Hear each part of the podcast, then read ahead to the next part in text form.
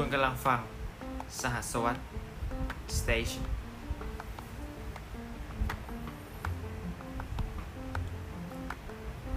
ก็ต้องกล่าวสวัสดี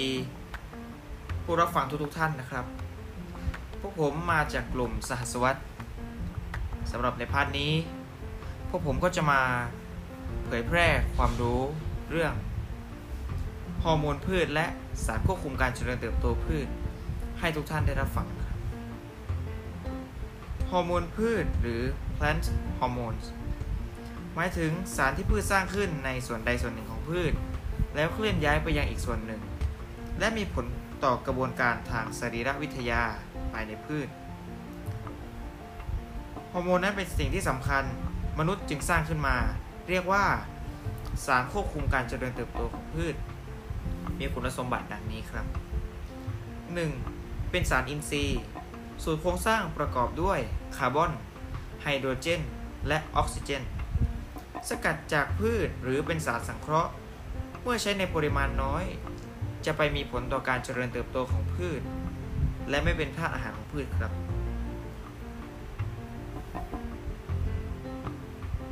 สารควบคุมการเจริญเติบโตของพืช จัดเป็นสารสังเคราะห์ที่มีคุณสมบัติคล้ายฮอร์โมนพืช ปัจจุบันมีการใช้สารควบคุมการเจริญเติบโตของพืช มาเพิ่มประสิทธิภาพในการผลิตพืชทั้งด้านการยับยั้ง ส่งเสริมการเปลี่ยนแปลงทางสรีรวิทยาในพืชนั้นๆทำให้ต้นพืชแสดงลักษณะต่างๆ ตามต้องการ ซึ่งสารดังกล่าวจำเป็นต้องเรียนรู้และทำความเข้าใจเพื่อให้ใช้ได้อย่างถูกต้อง แต่อย่างไรก็ตาม สารควบคุมการเจริญเติบโตของพืชยังถูกจัดเป็นวัตถุอันตรายทางการเกษตรชนิดหนึ่ง ตามพระราชบัญญัติสำหรับวัตถุประสงค์ของพระราชบัญญัติ วัตถุอันตรายฉบับที่ 3 พศ 2551 ฉบับดังกล่าวสารควบคุมการเจริญเติบโตของพืช 1. ออกซิน สารสังเคราะห์ที่จัดอยู่ในกลุ่มออกซิน NAA IBA 4CPA และ 2,4-D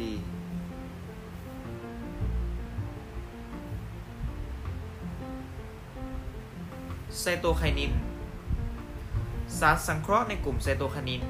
ได้แก่ BAP BA ไคเนติน และ CPPU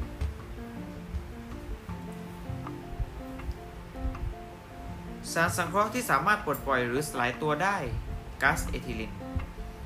เอทิฟอนจัดเป็นสารที่นำมาใช้ประโยชน์ได้มากที่สุด และเอตาเซลาซิล และสารอินทรีย์ที่มีคุณสมบัติคล้ายเอทิลินอะเซทิลิน และโพรพิลีน สารชะลอการเจริญเติบโต สารสังเคราะห์ ในกลุ่มสารชะลอการเจริญเติบโตที่สำคัญ คลอมีควอตแดมิโนไซด์เมพิควอตคลอไรด์และพาโคลบิวทราโซล สารสังเคราะห์ในกลุ่มยับยั้งการเจริญเติบโต maleic hydrazide ใช้ลดการเติบโตของหญ้าสนาม และป้องกันการงอกของหอมหัวหอมหัวใหญ่และมันฝรั่ง chlorflurenol ใช้เร่งการแตกหน่อของสับปะรด dikegulac hydrazide ใช้เพิ่มการแตกพุ่มหรือแตกแขนงของไม้ยืนต้น ไม้พุ่ม ไม้รั้ว และลดความยาวกิ่ง สารอื่น ๆ ที่มีคุณสมบัติเป็นสารควบคุมการเจริญเติบโตของพืช folcysteine sodium mononitroguaiacol salicylate และ jasmonatesและโพลีเอมีนสารออกฤทธิ์แนวทางการใช้สารควบคุมการเจริญเติบโตที่ถูกต้อง ในตามปกติแล้วสารควบคุมการเจริญเติบโต มีการขึ้นทะเบียนที่ถูกต้อง ในฉลากข้างขวดหรือบรรจุภัณฑ์จะต้องบอกชื่อสารและเปอร์เซ็นต์สารออกฤทธิ์ ซึ่งสารออกฤทธิ์จะหมายถึงเนื้อสารจริง ๆ ที่แสดงผลต่อพืช คุณสมบัติของสารนั้นมีอยู่บอกเป็นเปอร์เซ็นต์หรือน้ำหนักต่อปริมาตรสำหรับรูปต่างๆ ของสารควบคุมการเจริญเติบโต รูปผงละลายน้ำ รูปสารละลายเข้มข้น รูปสารละลายน้ำมัน รูปสารแขวนลอยเข้มข้น รูปครีมและรูปเม็ด การเตรียมสารการนำมาใช้จะต้องเตรียมสารให้ได้ความเข้มข้นตามที่ต้องการ ซึ่งสามารถใช้สูตรการคำนวณ วิธีการให้สาร การให้สารควบคุม การเจริญเติบโตทำได้หลายวิธีขึ้นอยู่กับวัตถุประสงค์ และการใช้คุณสมบัติของสาร แบ่งออกเป็น3แบบ คือ การให้ทางดิน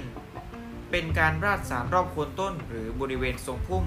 เพื่อให้รากดูดสารขึ้นไป 2. การพ่นสารทางใบ ส่วนใหญ่ใช้กับสารที่เคลื่อนที่ได้ทางท่ออาหาร